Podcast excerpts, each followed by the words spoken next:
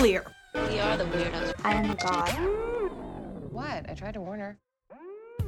Hi, friends, and welcome back to Otts Tyrion for a very special birthday episode. I say very special because it's my birthday, Yes.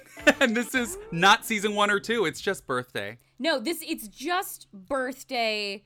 Um, it is an interstitial. It is a bonus episode. It is uh we couldn't miss Sam's we couldn't miss the occasion of Sam's birthday to bring you this because simply because Sam insisted that I this did. be his birthday episode. And Yeah. I think it's so it's very important that you, Sam, specifically Explain myself. tell people what it is we are gathered here for today. We are here to discuss the nobody's seen it horror movie classic, My Super Psycho Sweet 16, from the year 2009.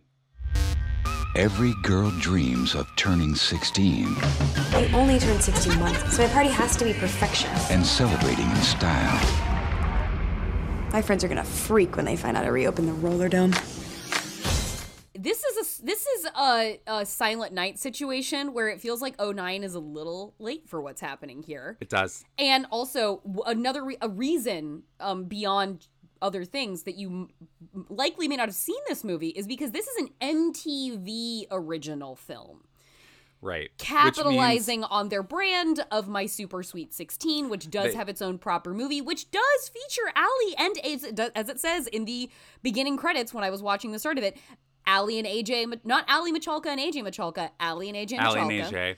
Oh, I love it. Yeah, and um, That's so a real Mary Kate and Ashley Olsen, isn't it? Yeah, Just yeah, just giving them that kind of credit. yeah. It's like it's like spouses, like Mr. and Mrs. last name given.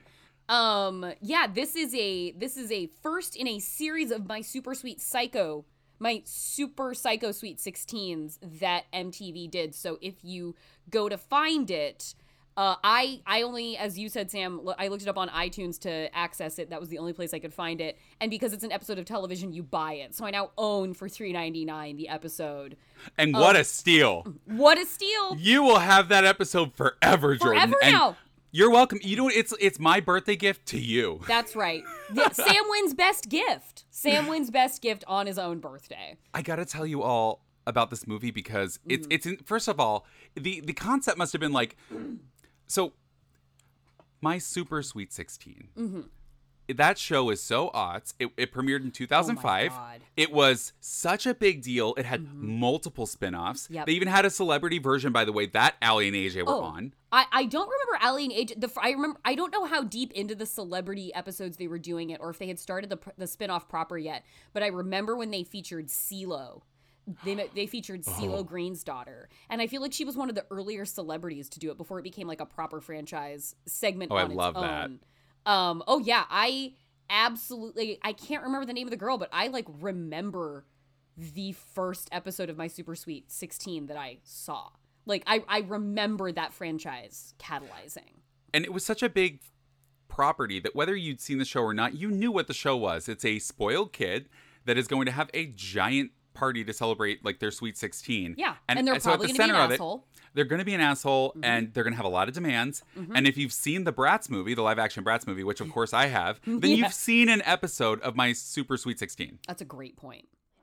No, I'm taking care of it right now. I'm going over there. When I saw Maggie with an invitation that I did not hand to her, I flipped a Where'd you get that? What? Where'd you get that? Uh, Lindsay I did not give you one. Um, that is just the exact it, that protagonist copied and pasted. so what's incredible about this film is that it already existed, right? Like the movie version, as you said in 2007. But it's like they were like, hmm, how else can we milk this property? Okay, what if we add the word psycho Yeah. to an existing IP? Huh? Yeah. Yeah? A- anyone? And Anyone. everybody's like, fuck it, we've done everything else. We've done everything else. Yeah, We've we done have, it all. We have real world. We have road rules. We have real world versus road rules. We have real world here. We have road rules there. We have all. We have the competition shows. We have all of that. Let's start. Why Let's not? start Taco Bell menuing the My Super Sweet 16 franchise and just rewrap this shit, same ingredients over and over again. Now, I don't know. I did not see this in real time. I was aware of it because I was a little bit obsessed with Chris Zilka, who plays Brigg. B R I G G, friends. Chris Zilka is so specifically 2000s that he was engaged to Paris Hilton in the recent past. Mm-hmm. He's Like- so tied to the, the 2000s that he was mm-hmm. in the 10 Things I Hate About You Made for TV reboot. He is he is the look, the styling, he mm-hmm. is straight out of the factory of what a 2000s hunky boy should look like. That Abercrombie, I was just going to yeah. because MTV took one of those machines that you aim at a magazine and it brings whatever's on the page to life. And that Mm-hmm. was, they took an Abercrombie catalog and Chris Zilka was made a man. it was that is he is he is a weird science level collection of physical attributes like it mm-hmm. is it it is tv executives in the 2000s doing the weird science game and out from the mist comes the the very handsome chris zilka So, what's incredible about this movie, first off, is that they never light Chris Zilka's face. They don't have to, because as my good friend Margot watching it says, it's like looking into the sun. he chris zilka emits his own source of light He- so, he emits his like i'm talking about him like i worship him Yeah, I, no, he- I have I'm not no- even- i have no real opinion on chris zilka. Just the fact of he's like he's to me he's like like chris carmack from the oc like the the the the hot abercrombie model boy from the first season of that show who i think is like marissa's old boyfriend. To me chris zilka is like the is like the the silly putty version of him of chris carmack. Like you know what? We want that look exactly but we want a little bit more aggressively california sun-kissed the mm-hmm. particular kind of gold not his hair is not blonde his hair is gold the particular kind of gold of his hair, the tan of his skin, this the kind of even the size of his features and the space that they mm-hmm. take up on his face. He's Friends- he's a creation cut from a mold. Thank you for coming to this episode of Chris Zilka. Um, I'm your host, Sam Weinman. Could there Uh, be anything more th- than there could, be- could there be Okay. anything more aughts Tyrion than saying welcome to an episode of Chris Zilka? I have to tell you two things about Chris. Um, my good friend Chris, who I know nothing about. One, while he was dating Lucy Hale, I remember finding his MySpace, or was it either his MySpace or his Instagram, and it was just there were no pictures of him, just sad paintings, very sad paintings with like with with really like emotional, like almost poetry attached. If I could go back in time and just screenshot that. Okay, fact number two. This is well, this isn't a fact. This is a rumor. I don't know. I read somewhere Uh-huh, that uh-huh. during season two of American Horror Story, Ryan Murphy cast Chris Zilka Oh, as a makes sense. patient called like he was supposed to play like, the most beautiful man alive, but Chris Zilka wouldn't cut his hair, so they cut the character from the show completely. I mean, Don't know if it's true. his fucking hair? I Like, don't know. I, I mean, like, who knows? I only knew he was painting at that time. I have no idea what his hair was. Right. He could have been a pony. I don't know. I mean, the, Chris Chris Zilka, like Aly Michalka, is a figure so um physically of that era, like in the way that they just perfectly like hand in glove for how their physicality could match, could be paired with the aesthetic of the 2000s. He could very well be in literally every movie we have discussed on this show and will discuss on this show, and it would Uh-huh. make sense. All of them. And He could be so- in all of them. for people at home right now who are like why this movie because if uh, here's what you did you spent the 3.99 you pressed rent you watched the first minute and you were like uh-oh they have sam weinman has led me astray He's done You- it. He's done it he, again. he fucking did that thing because i know look i know i get excited about things that are good and i'll take that one minute and it'll be worth it for me whatever that minute is Right. and i'll tell you it's not it's not minute one because what we Yeah. get in minute one of this movie is a setup of Madison, who Hmm. is the archetypical mean girl. Um, she's touring this shut down facility, supposedly. We only really see like a from the floor shot up to her, and it's so not overexposed. this Madison, who is just not Amanda Bynes. Not Amanda Bynes, but might be the girl from the Bratz live action movie. Again, Yeah. really. She's the Bratz live action rendition of Amanda Bynes. Um, played by uh, oh, her name, by the way. Oh, whitest name ever, Madison Penrose. Played Madison Penrose. by Julianna Guill, I want to say, who was also Yep. in uh the Friday the Thirteenth movie. So my that least year, favorite of the 2000s remakes of the super properties is that one. The only thing I remember about that movie is that Danielle Panabaker's in it because I love Danielle Panabaker for very well, and Willa Ford.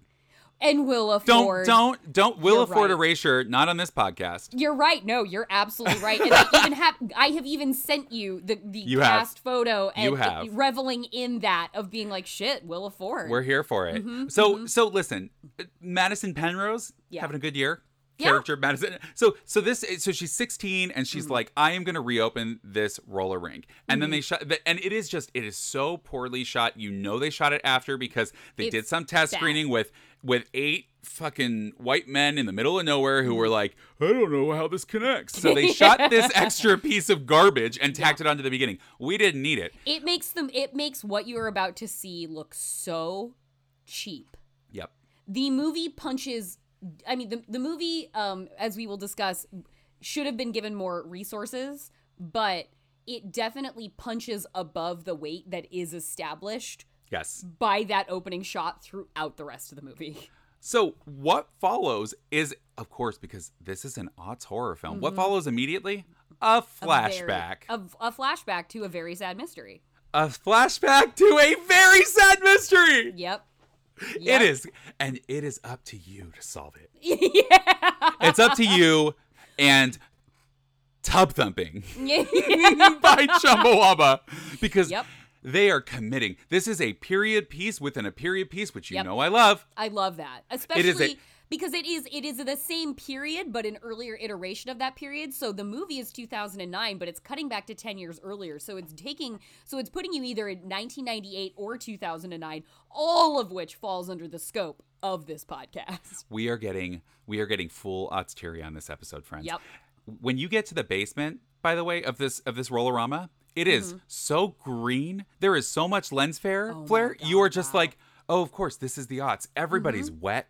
The skin Uh-huh. is dripping. So here's the basic setup. In Everybody's this fucking mean. Everybody's so mean. Mhm. So there's this roller rink and this guy that dresses like a knight as the mascot and he Mm-hmm. gives people cakes at their birthday and this shitty teenager is like Here to make sure that you have a super birthday.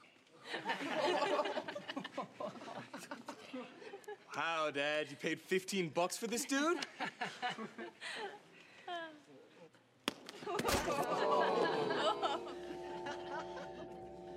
Sorry, Your Majesty. Looks like the cake dropped. just like hits the cake out of his hands and Yeah. he's just like being a total fuck ass and then like so afterwards we cut to the teenager and his girlfriend at the roller rink by the way he's still being shitty Yeah, he's still being shitty.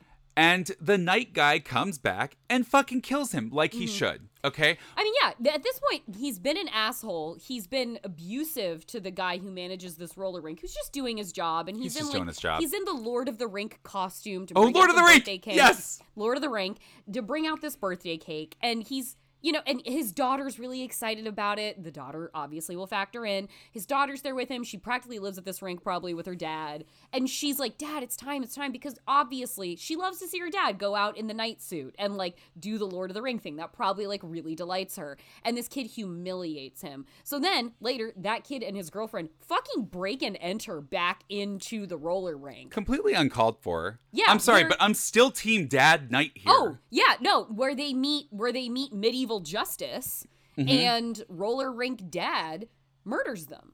So, what's interesting about this moment, by the way, for friends watching at home, you have just rented the Yeah. unrated version of the movie. Now, what aired on Mm. TV is a PG 13 version of this. I this, was taken aback at how bloody this was. This movie knowing is it was made so for TV. violent. It it is, is. so aggressive. There is so much blood, and it's done well. It's The done well. It's best parts well. of this movie Mhm. are the kills. It's objectively, unbelievable. Objectively, the gore, the the horror violence in this movie, strong. The really knight stuff. takes one of those jousting things and jabs it through the kid's head and it comes out his mouth. Yep. Okay, so this is where we are. Now, if you're watching on TV, you're not seeing all of this. That is So, yeah, okay. This is the this is the extra extra version. So that's so I want to plant that seed. So if Yeah. you if you are at home and somehow you caught this on MTV, you still haven't seen it, go you back still and haven't watch seen it. That's true. It's true. Okay. So now they cut away, and what you see is his daughter Mhm. drops like a, a fucking cordless phone. Love it. Yeah. Um, on the ground because she has called 911. The police come rushing in very quickly because, Very fast. like our girl in the quiet, the police are obviously out in the driveway Yeah, yeah. They're monitoring the rink. Immediately. Um, and then they rush in and arrest him. Now, what is interesting, what is very odds about this sad mystery is then they give us all the credits over top of news footage, Yeah. and you hear like it's like psh, psh, the body's burned beyond recognition. Psh, Yep. History of mental illness. I mean, it is everything Yeah. Yeah. that like an odds film will give you about like the the guy the the killer. Yeah. But what I want to bring up is the history of mental illness part.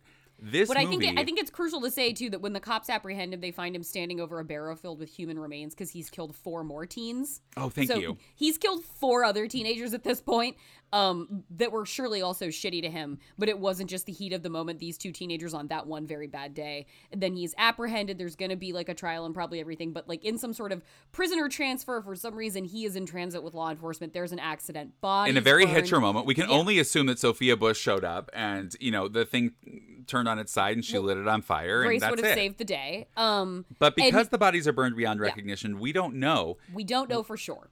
It, it thus sets up the sad mystery. Yeah. So we cut to present day. hmm And what we have are high school mean girl dynamics. We've Mm. got we're, now we see Madison with you know her two obviously obligatory two like side characters, Karen and Gretchen, Yeah. and then um and then we get we get to meet our lead, Mhm. uh Sky, who Sky. Sky, All who time is heroine name. Jennifer Love Hewitt mashed up with Ashlee Simpson. Fair.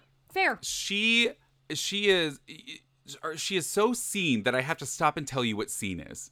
So back in the odds, for those who are too young to know this, um, there was a there was a period of time where you would describe somebody as scene, which Mhm. means kind of means music scene, but it doesn't mean you listen to music. Uh-huh, it okay. ac- it just means that you uh, dye your hair jet black, that you Mhm. flat iron it to death, that you use it you use an upper and lower uh, eyeshadow or sorry uh, eyeliner, and you give yourself a smoky eye. It Mhm. means that you're usually wearing all black, but you can also have black and white. You may have like a red lip. Right. Yeah. Yeah. Um, it, think like mm, I guess like Hayley Williams Paramore mm, season one. Yeah. Very You like know? first iter like warped tour. Yes. Warped so, tour. So we're getting full, and it's it's Ashlee Simpson pieces of you or pieces of me, Yeah. but not Ashlee Simpson I am me. Yeah. Yeah. I see that. Yeah. Oh, oh, it's Ashlee Simpson when she still looked like Pete Wentz. Yeah. Yeah. That makes a lot of sense. That when, scene. when they were a merged when they were a merged couple. Yes. Basically. When we meet Madison, or sorry, when we meet Sky, uh, we get to see all of her artwork in her room because she Yeah. is a she is a woman who emotes. So Yeah. She has a lot of feelings. She listens. She obviously listens to Dashboard Confessional, something corporate. She's got the whole gambit. She's obviously an outsider. And on her wall is all of her like her amazing art. By the way, Yeah. the art on the walls, the actress really did them. That's her art in She's real life. very talented. right? She's very talented. Those were I know. I Wow. love that. Okay. Um. So she's an outsider in the school, and what's great is Mm-hmm. I think her performance is so good. She is believably. Actually, it's really good. It's it's like you're watching her and you're like, oh, okay, you Yeah. didn't have to go this far, but you did. No. So what the meet cute between her and Chris Zilka. I made you skip over mental illness. I think I don't want to. You like Oh. you were about to talk about that. Okay, well, the movie sets up the theme of mental illness well by doing the typical thing that, uh, like, kind of demonizing mental illness in Yeah. in the uh, in the intro and pairing it with the killer. But what's really interesting here is that the reason why she's an outsider is really the idea of mental illness. Mm. People are afraid of her because her Yeah. father was a killer. Yeah, and they're like psycho, psycho. Like they, They're she's constantly- She's called crazy. She's she's called insane. The only reason Brigg would talk to a psycho like you is if he felt sorry for you. Somebody says, "Oh, you didn't take your pills today," like that kind of thing. Yeah. They're being aggressively mean with the implication that she's I mean she the, she is carrying trauma. She is Mhm. legitimately carrying trauma and so is her performance, which is Yeah. incredible.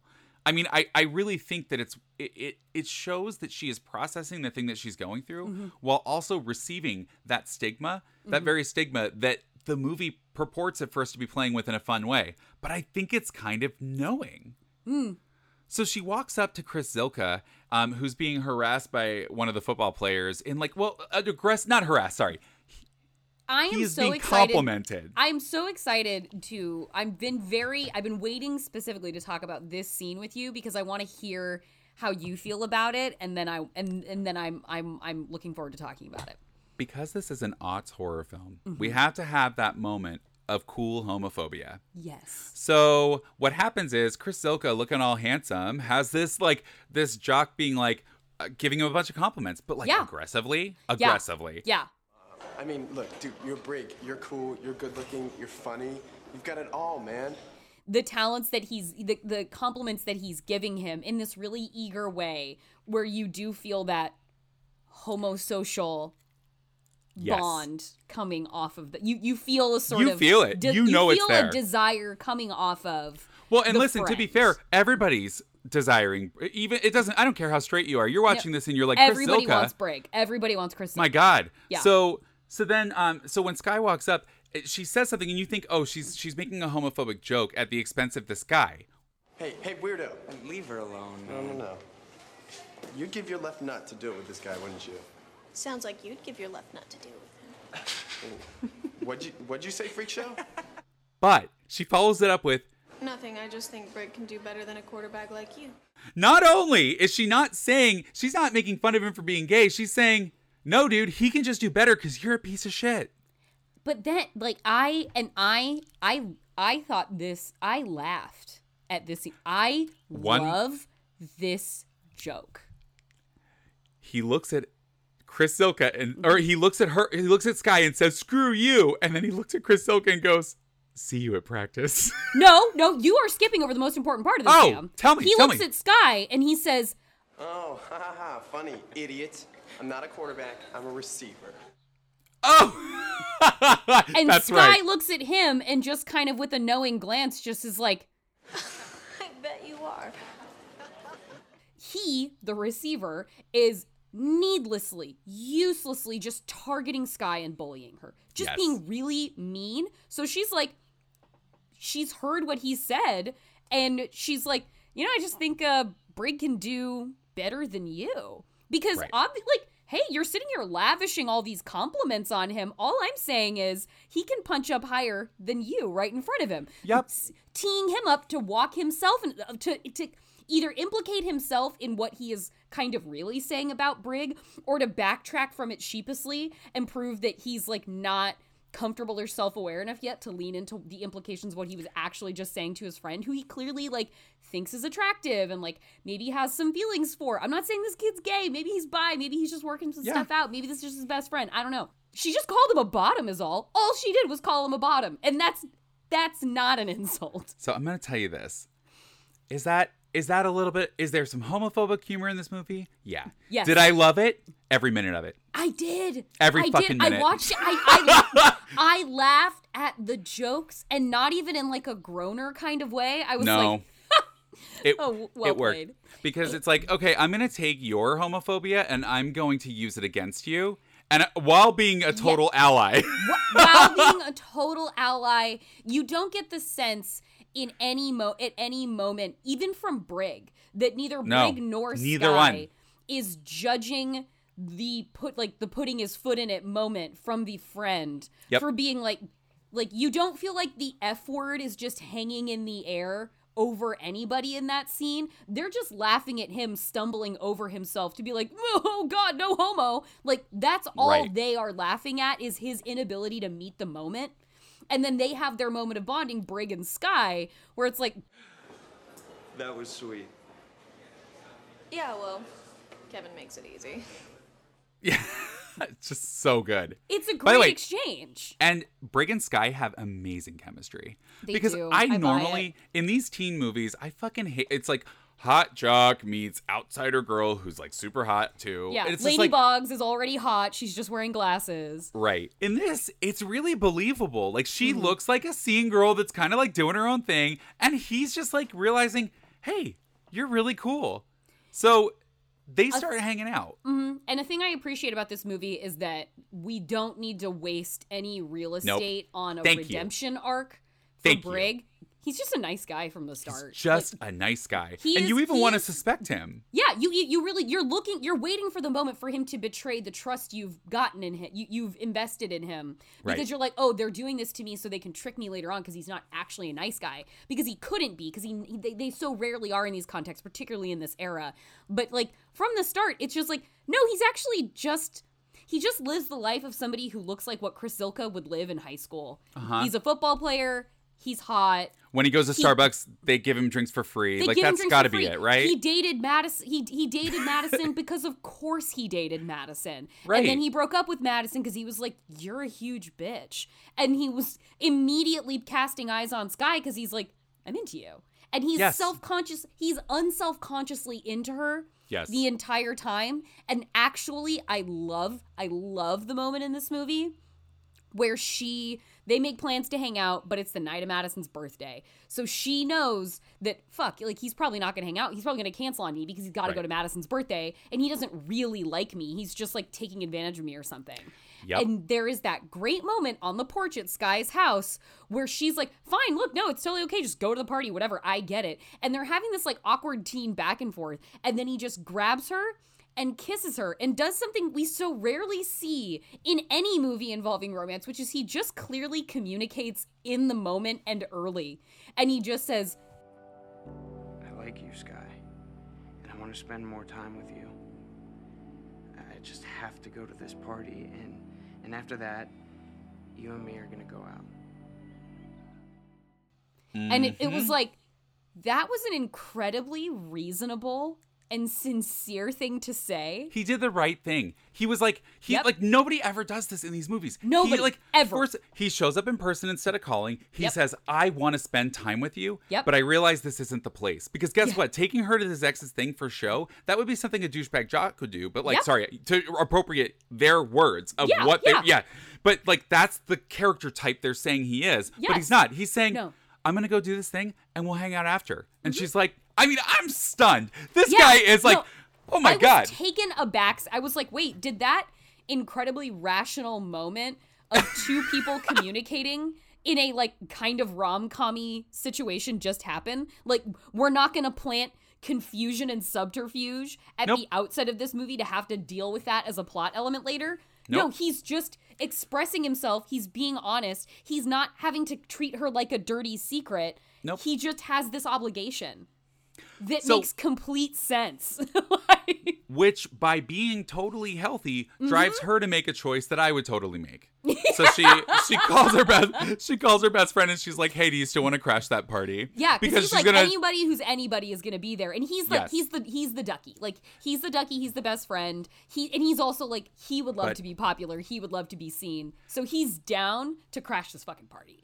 Let's set the scene for Derek, the best friend. Y- yes. Now, this man is wearing at the to the party because I'm Mm. just going to start there. He's wearing a black T-shirt with the print of a tuxedo on it Oh, because yep. he's that guy. Yep. You know, That is a he- real guy. You know, he's ordering all his shirts off Shirtwoot.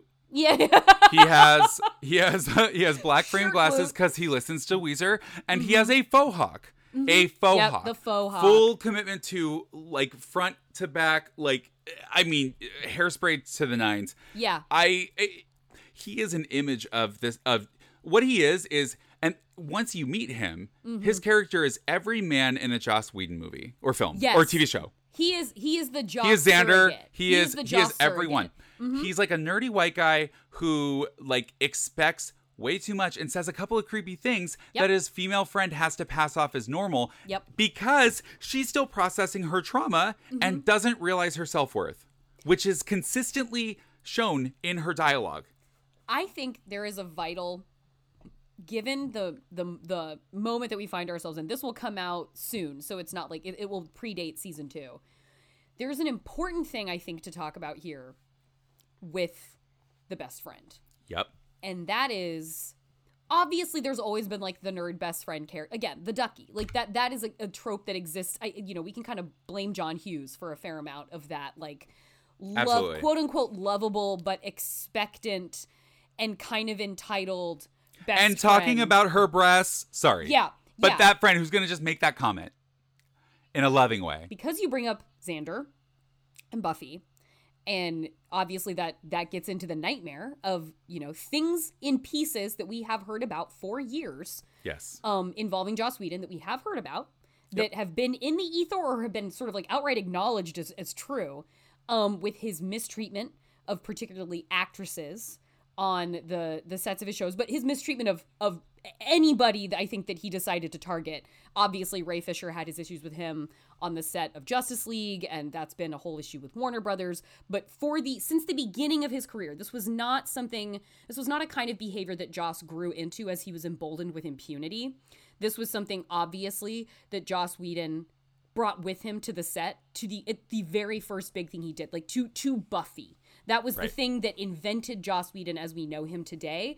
And from what we've heard from Charisma Carpenter and Michelle Trachtenberg and the people speaking out in support of them, David Boreanaz has issued a statement, James Marsters has issued a statement, people from the writers have been issuing statements in support of these women speaking out. What we have in the late 90s that's a really dangerous thing that starts to happen is that ducky archetype that we see from the John Hughes verse become the weaponized nerd Yes. the rise God of the, damn. the rise of the king shit beta nerd Yep. whose job is to be quote unquote like lovable whose whose job is to be not necessarily useful in any context because they lack skill and like strength so what they are is like the brains of the operation they're the comic relief Mhm. they're the sardonic sensibility They And know what's part- really going on. they know what's really going on. And a key way that that has manifested since that archetype became so solidly ingrained and and Buffy and Xander Harris was a big part of that and Joss Whedon with with Xander as Yep. sort of the Joss um vessel on the show his his Yes. avatar in the character what we're told in that show is that jo- that that Xander is the heart of the Scoobies that Xander is the heart of the group. We are explicitly told told this by the show because he has no other skills. He's not supernaturally gifted like Willow. He's No, not that's a slayer. Yeah, he's not a slayer like Buffy. He exists to be the comic relief best friend who is purportedly the heart of the Scoobies. When he exists from the beginning, I didn't come to Buffy until later on in my life, until like my 20s. And when I started watching it, I was so immediately taken aback at the entitlement and constant undermining of Buffy by Xander. The the shaming. Constantly. he is a poison pill, but he is covered in a kind of sugar that was put over characters like him in the 90s and then going into the 2000s that made us think that that was somebody who was endearing. So, where did Dawn, how did she come to this extremely entertaining conclusion? She was hanging out with Spike. I think she has a crush on him. What? I mean, I always knew that he had this weird fixation with me. I'm the one she has a crush on. Me. There's nothing here. Let's go. It's always been me. Big funny Xander. Oh, what? She suddenly decides I'm not the cool one anymore? Why is that okay? that ma- that Trojan horsed these entitled fucking dorks who have risen to be one of the most toxic quadrants of fandom and seek and the nice guy bad guy that we are still untangling ourselves from the idea of negging and undermining and an undermining sense of humor is something that is endearing and that is adorable in in men in characters on screen something that should be like aspired to was has done so much damage to what we consider to be a heroic or winning kind of male character on screen and this best friend is cut straight from the cloth So- of that awful archetype You have set. You have done the ground. You've laid the groundwork. The, for the what I'm about to say because Great. that is a perfect explanation of why I love this movie. Okay, So we're introduced to Derek with his little faux hawk making a Yep. comment immediately. Now this is his opening line. Is he comments on how he wants to lose his virginity to Sky before the end of the year. Okay, let's make a pact. If I haven't lost my virginity by the end of this semester, you'll take it from me. And then Sky says, Like by force?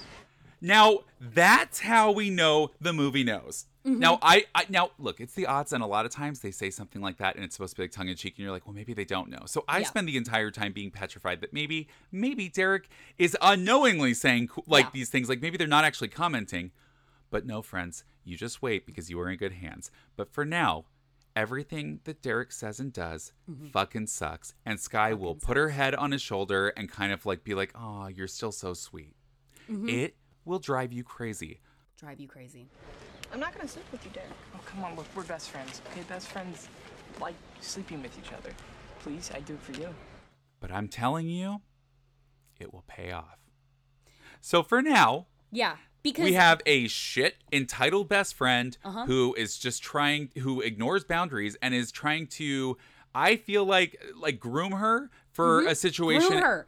That's what it is because the the foundation of this character, the foundation of this kind of brand of character is that it's like, hey, shouts out to all the women listening to this right now who had that best friend who was secretly resentful of them the entire run of their friendship because they wanted to bang you and you wouldn't, but they held you hostage with the like, I'm desperately devoted and there for you. I'm desperately devoted to and there for you. So I'm going to manipulate you into continuing to spend your time with me, even though I will constantly kind of take it out on you in little Yep. ways and just chip at you for not giving me the thing that I feel I deserve from our relationship. To comment on your body, to show up to the party and then make Mhm. another comment about your body. Yep. He will continue he will consistently be exactly who he is.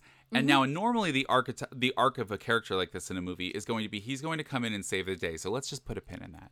Yeah, let's, So- yeah, let's put a pin in that. Now, you're watching this movie and you're thinking, "Oh my god, it's so overexposed. There's no lighting kit. Like there's no camera package here. It Yeah. is it is a somebody took a spotlight and shined it at one character at a time Yeah, and with two true. cameras just did whatever setup they could. It's and I will tell you, I know. I know, and it's not fair. Okay? But despite that, the performances that are being directed Mhm. are great, and I want to tell you why. It's because the director directed um the second there. So there's this movie from 2007 called The Signal, and the Right. s- the, second it's it's put into three different parts, and each part is directed by a different director. Okay. The middle part is directed by uh, Jacob Gentry, who Mm-hmm. directed AJ Bowen in an incredibly insane performance. It's- It's really it's really funny and it's brutal. It's Okay. har- almost hard to watch, but it's I love it and it's set at New Year's, so you know I love a holiday horror film. Right, of course. So that director is given 1.5 million dollars to make this. He does not like reality TV. but he has a property mm-hmm. that is about is centered around these kids. So and from what, I'm we- checking now, he did direct. If there are three, he directed all three. My Super Psycho Sweet Sixteens. Yes. Yes, he did. He does, so to put this in perspective, he does not like the kids this movie is about. Right, so I want right. you to know going Yeah. into this, the takeaway is not to celebrate my mm-hmm. Super Sweet 16. Oh, no, it is to no. completely satirize and Yeah. literally dismember it. I would agree with that. Yeah. And so as we get to this, before we get to the party, we get this really extended slow mo scene. I just want to point that out because I think it's about three plus minutes of slow mo where everything in the hallway happens in slow motion, Yeah. including giving out these giant gold invitations. It's Here really for it. in the school hallway where Madison is gifting people the invites to her party. and and by the way, the best friend in immediately after that is is using her computer to watch porn. Yes, While while, they he's study? sitting right in front of her. So I just just a reminder, Yeah. he's still Derek. Yeah, he's still Derek. So we get to this party. It is at the roller rink, and Mhm. it is odds, odds, odds. Mhm. You, we've got, we've got hair. We've got, and it's only in two colors. It's blonde Mhm. or it's black. It's black. Yeah. Uh huh.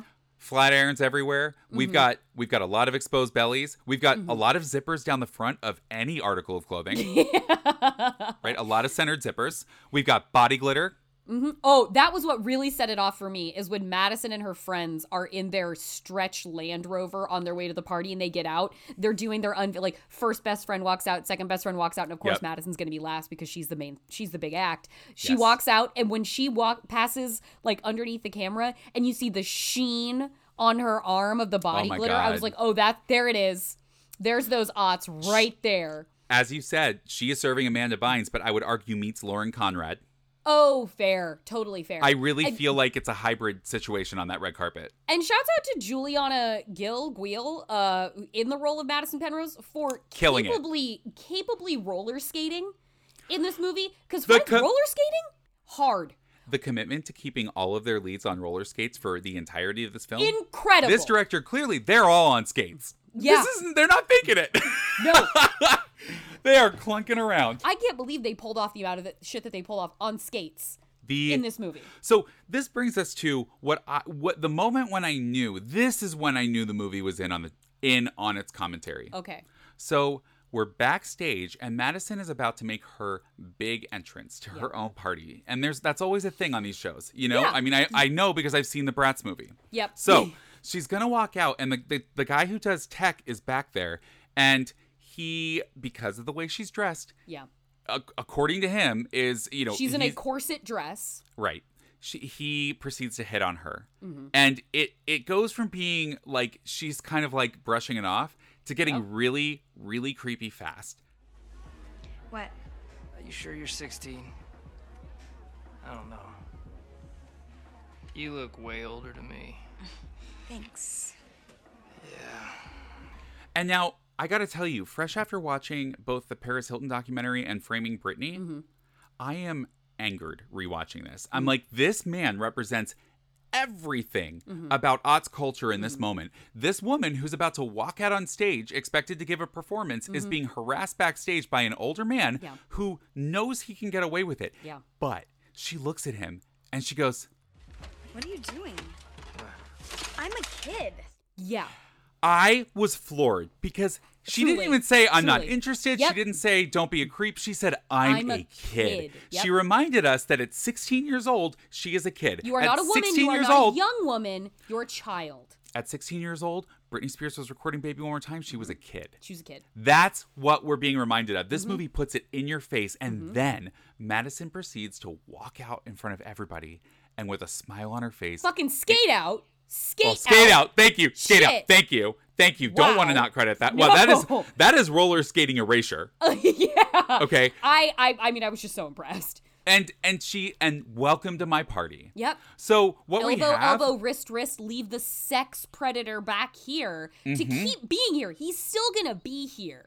I had to neutralize the situation as a child. and her performance you feel like this You is do. not the first time this has happened to Madison. Now, what we get with her character that's interesting is she is unnecessarily cruel. Yeah. She is by all means a fucking monster. Mm-hmm. You're nothing. Nobody.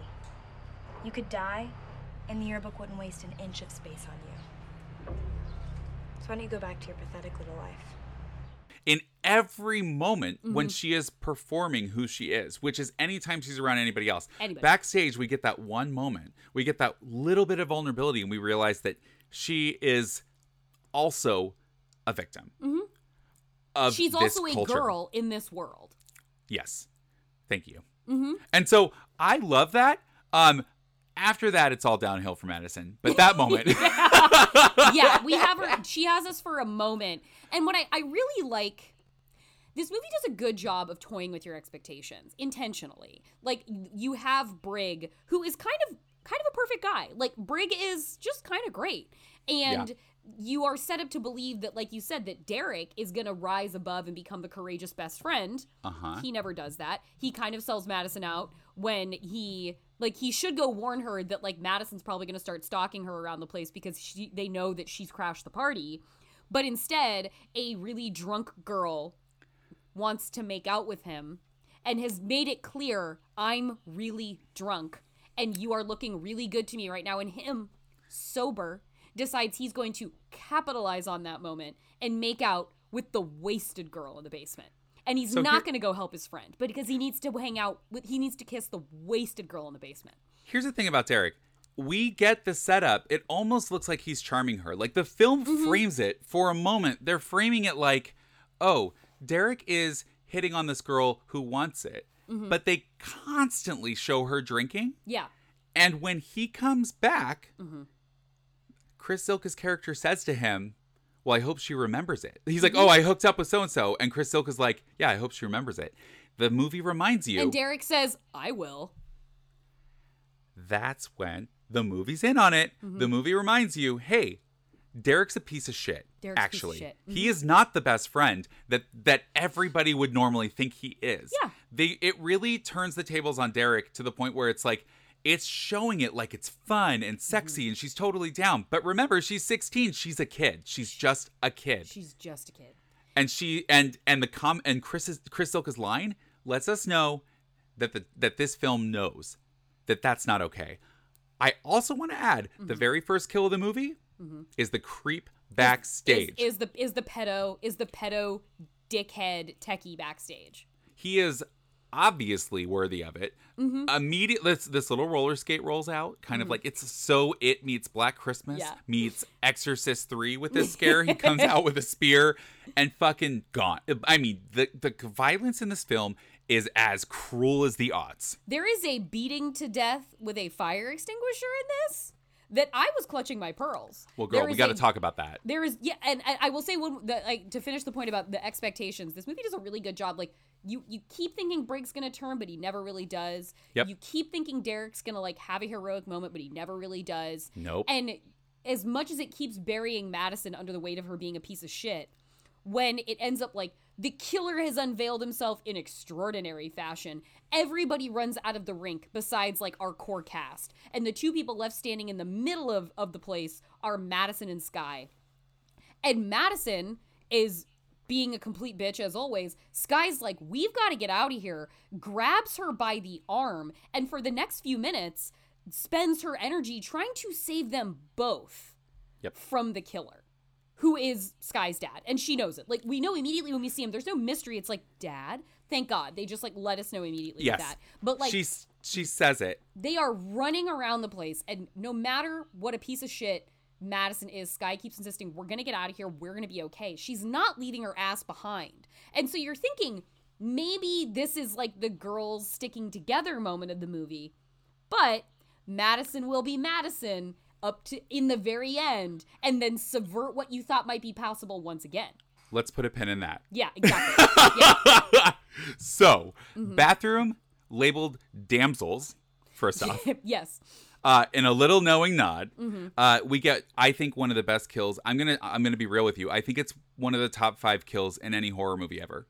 I would I would say that I- if I were very ranking impressive. them. It's very It is impressive. in it is we watch um, the killer bludgeon a girl who this girl these these two women tried to or girls because they're Mhm. young Yeah. um, these two girls tried to set up Sky to Yeah. be uh, to walk into the bathroom and get uh, fire like uh, They're fire gonna extinguisher spray her down with a fire extinguisher. is a pretty fucked up thing to do to a person. and it's especially sad because the way they did it was she spilled a drink on one girl, and you think she's being kind to her by being like, "Hey, maybe you should go clean yourself Yeah. up in the bathroom." Yeah. And it's like, wow, there's some humanity here, and it's like, Mhm. nope, they're all fucking monsters. Yeah. So when the killer gets to the bathroom instead of Sky, Mhm. he bludgeons this girl at while the door swings open and Yeah. shut. You only get glimpses of it. she's in the this bathroom she's, door. she's in the she's in the big stall in the bathroom and he go he like he first hits her on the head he just fucking crushes her she stumbles back into the stall hits her head on the wall and leaves a blood trail as she collapses down Yes. and then he follows her into the stall she is slumped over the toilet the camera is pulled back at this point probably about to where the sinks would be and as the door swings back and forth both ways, we just see him wailing on her skull with his fire extinguisher. The blood is spraying and her body's kind of convulsing each time he hits her, and she's wearing like a roller girl outfit. and you know what happens? Hardcore.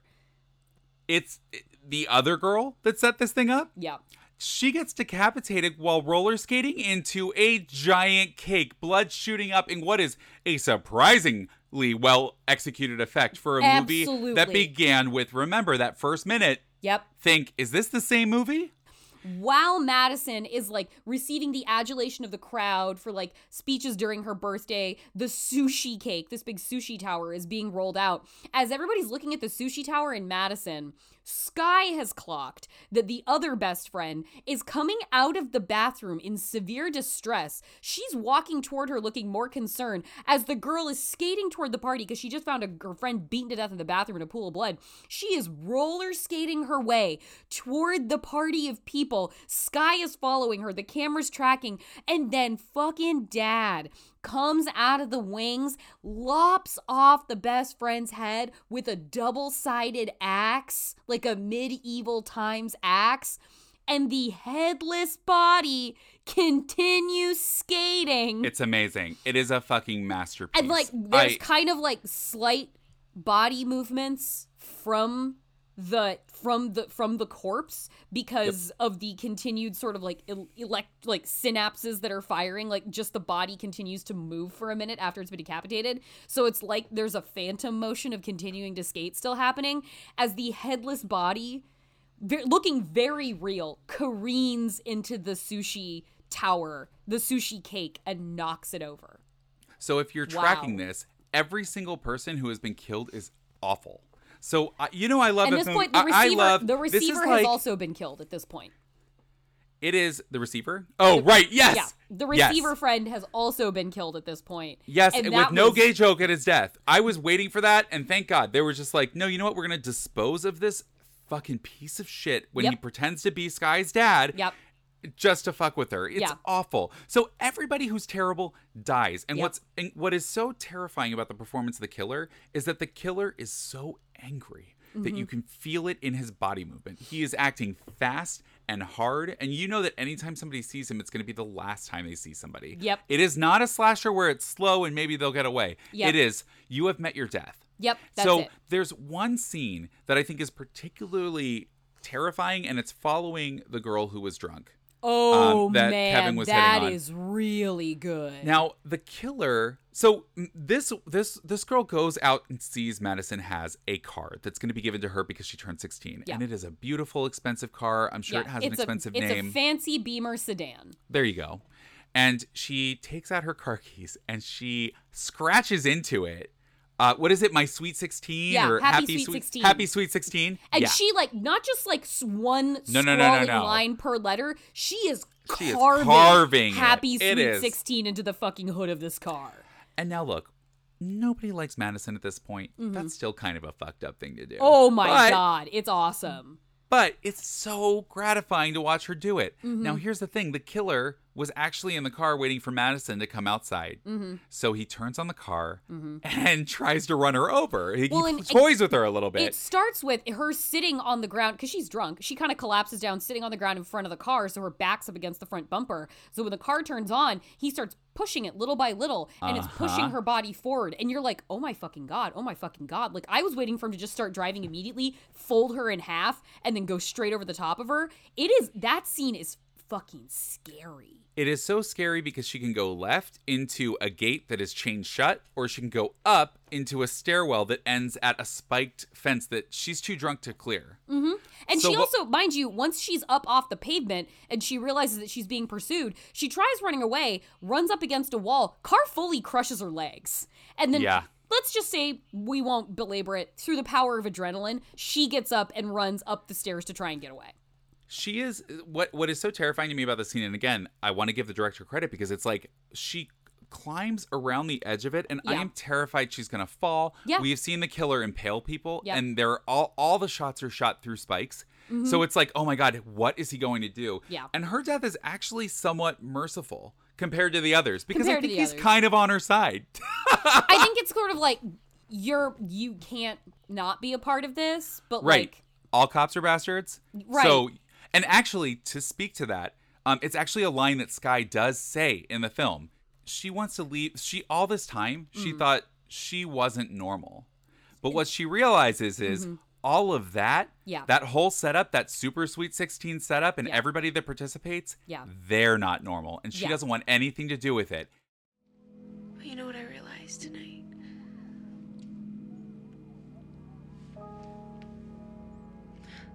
This isn't normal. This is the freak show. And you're part of it. Sky, I, Sky. And you know what?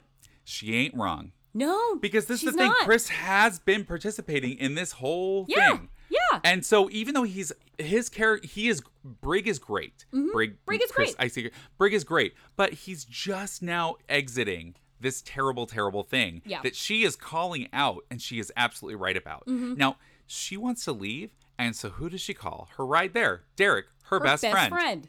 her best friend in the world, who was totally there for her. What does Derek do? He says, "I gotta go find Lily and say goodbye. Yep. I need ten minutes," and Yep. hangs up. Now, this is in a time when nobody has Uber. Yep. She is a 16 year old who doesn't, and she she throws her phone because she's mad. And I've done. Who hasn't done that when your phone's made of plastic? And it's like, yeah, that's exactly. She Can't call anybody. Yep. She fucked up, and now she's trapped here for 10 minutes while he Yep. goes and while he. So that was his chance. That was Mhm. his chance to be a good friend, chance. and he made a choice. Mhm. So what we have is kind of a real shit night for Sky. yeah, it's really her. She and it, it's interesting how like because she's like you know as as Derek expresses to her like you know anybody who's anybody's gonna be there kind of thing. And she's initially like she doesn't want to go she doesn't want to be a part of it. And then she's like you know what? I am gonna go. She thinks she's gonna do this power play thing. She's Mhm. gonna play the game. She's gonna engage in the fuckery and she's gonna she's gonna win. And Yep. mind you this is all underscored by the fact that she's going back to the site of her childhood trauma where she watched her father kill people and then watched him get arrested and taken away. So Right. the, the whole landscape is loaded for poor Sky. So she goes and then she realizes after all this bullshit has happened, you know what? I'm not good at this game because I'm not one of these people. Yep. I can't I actually can't do this. There is no satisfaction to be gained from Mhm. lowering myself to the viciousness of this group of people and I Yes. just want to go home. So at the very end, when like tuning back into that little uh that little showdown between Madison and Sky in the middle of the ring. Yeah. And dear old dad shows up Mhm. and he kidnaps the well before he does this, Mhm. there is kind of like this like cat and mouse that happens where Derek, the best friend, could have, by the way, one more moment, one more chance. One more chance. So Brigg throws himself in front of Madison and Sky, and he's Mhm. like, "You go." I like he he I'm going to sacrificed. distract him. Yes, he's gonna handle this. He's a good guy. Mhm. What gets interrupted is Derek turns on music really loud, as Mhm. if to be a distraction, and then Chris or Brigg gets thrown off the balcony. He lands on a table looking very dead. By the way, looks beautiful, dead. Looks beautiful. Looks dead. beautiful with a little blood on his face. I'm Yep. just like, God damn, can you? You got thrown off a balcony and you still look like the most beautiful man alive. No, he is just he is just he was he- like like God did not outsource that one. He he crafted Chris Zilka with his, his own That was his own hand. That yeah. was his own hand. And then he like takes both dad apprehends both the girls, takes them down to the bowels of the rink, ties them up, and that's where we have the final like the final showdown. ultimately the final showdown between hero and villain is actually the showdown between Sky and Madison, where they're both tied to the same table and they're Madison is insisting that your dad's going to kill us both when we actually have no indication that dad is there to kill Madison. No, and in dad is there to kill Sky at all. Uh, Dad's been protecting Sky pretty well up until this point, but she is tied up. So what is what happens is Madison kind of get or Sky gives a pretty great performance here, where she's like, Why are you doing this? Because you think you deserve it. It's not true. Tell him it's not true.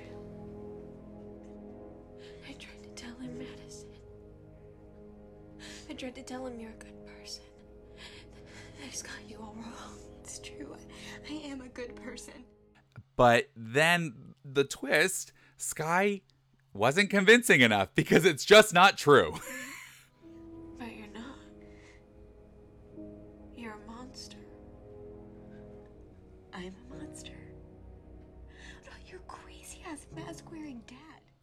and you almost feel for Madison. You do. You you get close, especially since they've pseudo banded together up to this point by Sky running about and trying to save her. You think maybe it's that bond and that they're going to they're going to team up to resolve this. You're a bully, Madison. So I'm a bully. I'm a huge bitch. I don't deserve to die for that.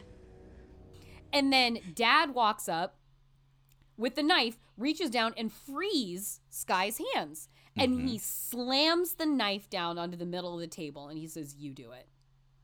And she suddenly, Madison's life is literally in Sky's hands. Sky has the knife in her hands. She's looking at her like frightened, but kind of resolved. And you're like, oh fuck, is Madison gonna become her dad? What's gonna happen now? Or Sky to In- become her dad. Yeah, is Sky Yes. gonna become her dad? Like, is is is the monster going to beget a monster? And instead, Sky, once again, this movie Does toying right with your thing. expectations, hauls off, launches the knife behind her, stabs her Stabs dad, dad in the, in the leg. leg. And then runs under the table to free Madison. She is now, trying to untie she's trying everything she can. frantically to, and she keeps saying, "I'm, wor- I'm trying, I'm trying." now what And happens then- there And is then some of the best dialogue I've seen in a horror film, especially with Mean Girls. She's, "You better untie me now." Jesus, I thought oh, you were actually gonna kill me. Will you hurry up, you idiot? I'm trying. This is all your fault. If you hadn't crashed my party, none of this would have happened. Attack me right now, loser. I swear to God, I'll make your life a living hell. You are just and and just belittling her while Sky tries to help wow, save in her life. Progress of her trying to save her life until she just decides, no, actually, you You you've know what? spent your chances. Well, she does get she actually she gets the the rope all the way off. Mm-hmm. You're right. and then you're right. And then she tries they throw like the thing on the dad and whatever. They're trying to get out of there, but ultimately when she gets to the cage, Mm-hmm. like the outsides of it, she's like, "You know what? No." And she Mhm. fucking locks Madison in. She just shuts it. Uh huh. You can stay here. Mm-hmm. And That's it it. is it feels so It's good. It's so satisfying. for anybody who has ever felt like an outsider, for anybody who has been called the things that Mhm. she calls her, who has been in a situation where a person in power speaks to them like that when they're Mhm. just doing the best they can. And abusive people are abusive. Yes. And Madison would have continued to be abusive had she she gotten a to chance to live. There would have been no redemption. She's like, You're a bully. mm-hmm. And it's true. And so she fucking walks out of there. AFI's Miss Murder is playing because it's 2009. So when she's walking out in slow motion, like like one of the many slow motion things, which is amazing. Yeah, yeah. Um, once she reaches I the out, so I love the police exit. rush past her. It's Mhm. just like in the beginning, and she is just cold. She is done. She is Mhm. shut down, and she's looking like a badass. Mhm. She is leaving as one bad bitch. She got Mhm. there as maybe I am, maybe I'm not, but she is leaving a fully realized Sky. Yep. So Derek walks up to her, and we can't hear what he's saying because it's a slow motion. Like you know, we hear AFI, but she turns away in the other direction of his face without even Yeah. acknowledging his existence. Because he, he's like, Sky, are, are, you okay? Sky, Sky, are, are, are oh, you Oh, all that's right? right. What, what, what happened? And all she does is just walk. Nope. She does not want to have anything to do with him. Fucking walk. Walks And the- what does she walk to? Sam, what does she Wait, walk what does to? she walk to? She walks to Madison's brand new beam. Oh! yes! Pulls the bow off the top, gets in, starts the car, and in an, in an overhead shot. In an excellent moment, the the the seed has been planted. What a what a moment of cashing in on your IP. Overhead shot. We just see the hood of the car that says "Happy Sweet 16" scrawled in it.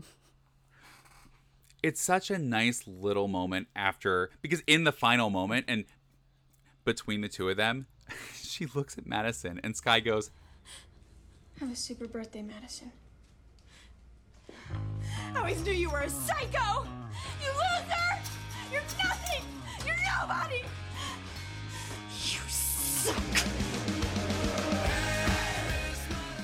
Seeing that, followed by the walk, followed by the car with the overhead of the letters, we are living We for are. Sidney Prescott of 09. like she is a final girl I can root for because to me, Bam, she's Sky, queer. super bitch. Yes, she will send you a copy. Yeah. she will send you a copy. Have, and it'll say, have a super birthday Have a super birthday. Yes. so there is an annoying little button on this movie, like all odds films, where Right, but it right. but it's not it's not for nothing. It's not for nothing. So it's not for there's a hospital scene where Chris Zilka wakes up and it's very green. Yeah, so we're like, twist, okay, here we go. Twist, he made it. He made He it. He did make it. He did live, and um and a very like Revenge season two looking um Yes. Sky shows up. Yes. and she's like being super weird, touching his hand, and he's alive, and he's like, "I'm so glad you're alive," and then Mhm. she brutally stabs him through the heart. I mean, they. I mean, they give this scene a minute to breathe. Oh, yeah. I mean, Sky stabs Brigg at least a dozen times. She I mean, it just is. re- bam, bam, bam, bam, bam. She just keeps fucking stabbing him. This scene just keeps letting her stab him. It's You're not like, gonna end. Holy shit! But Mm-hmm. then Chris Zilka wakes up, or Brigg wakes up, Yeah. and realizes it was all just a dream, and what he's actually haunted by is his fear of her own possible mental illness. Yes. because Yeah. Mhm. he has been listening all along to what the people have been saying about her and have been othering her for. And so Mhm. his fear of who she is has Mhm. actually manifested itself into a dream. And he looks Mhm. over at the table and she did come to visit him and she Mhm. left him a painting or a drawing painting thing. Yeah. Of, and of, of her. Of her. of her Mm-hmm. crying.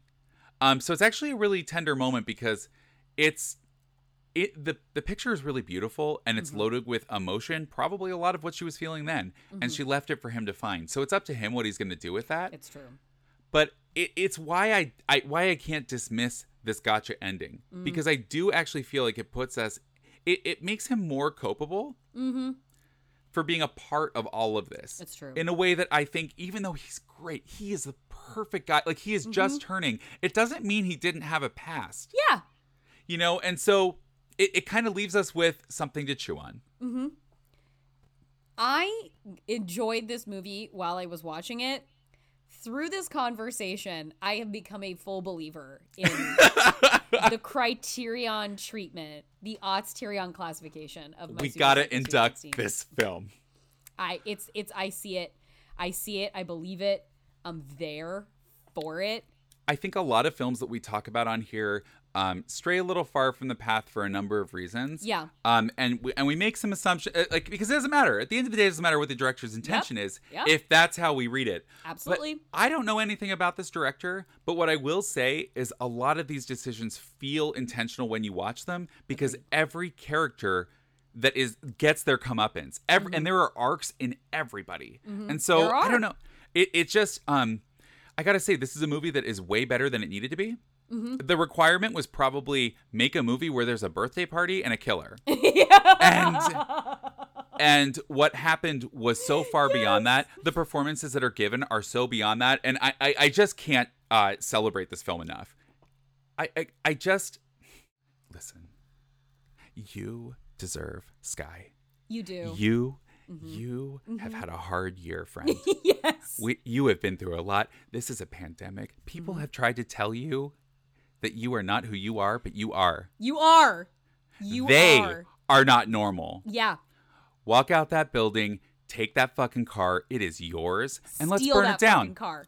Go have- watch this movie. Mhm. It's worth it. And you know, I would, I would. We are ahead of it now, but as this will come out on the day of your birthday, have a super birthday, Sam. Thank you, Jordan. have a super birthday. Thank you so much. I'm so glad uh, we've we've already started recording more episodes. We're having a lot of fun. Um, I I'm so looking forward to bringing this back to you guys because we're just having the best time with it. Um, but where in the meantime can the people find you, Sam? You can find me at Sam Wineman on Twitter and Instagram. You can w- watch my movies, and uh, you can if if you want to celebrate my birthday with me, leave us a review. Yeah, leave us a review. Yeah, tell us what you think. Mm-hmm. And you can, you know, you can do the, you can just, you know, for a present for me, because you like me and you like my monologues. You can, you can, you can leave that review and give a little five star rating. And again, if you're gonna leave a one star rating, at least leave a review and let us know why, so we can read it on air and take part in it. Absolutely, Um, make yeah, it into please. a T-shirt. Yeah, we Listen, love that. We love. we love that. it. Yeah, just do Um, you.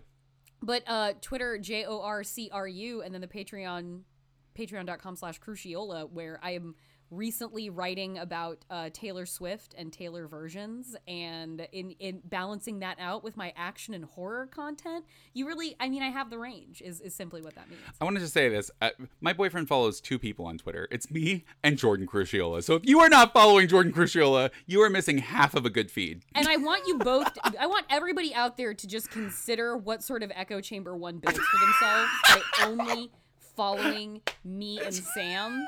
Can you imagine? and just like consider that. Just have that imagination journey of what the world looks like if you were exclusively logging onto twitter and hearing from me and sam. I, I'd say it was super. it was super.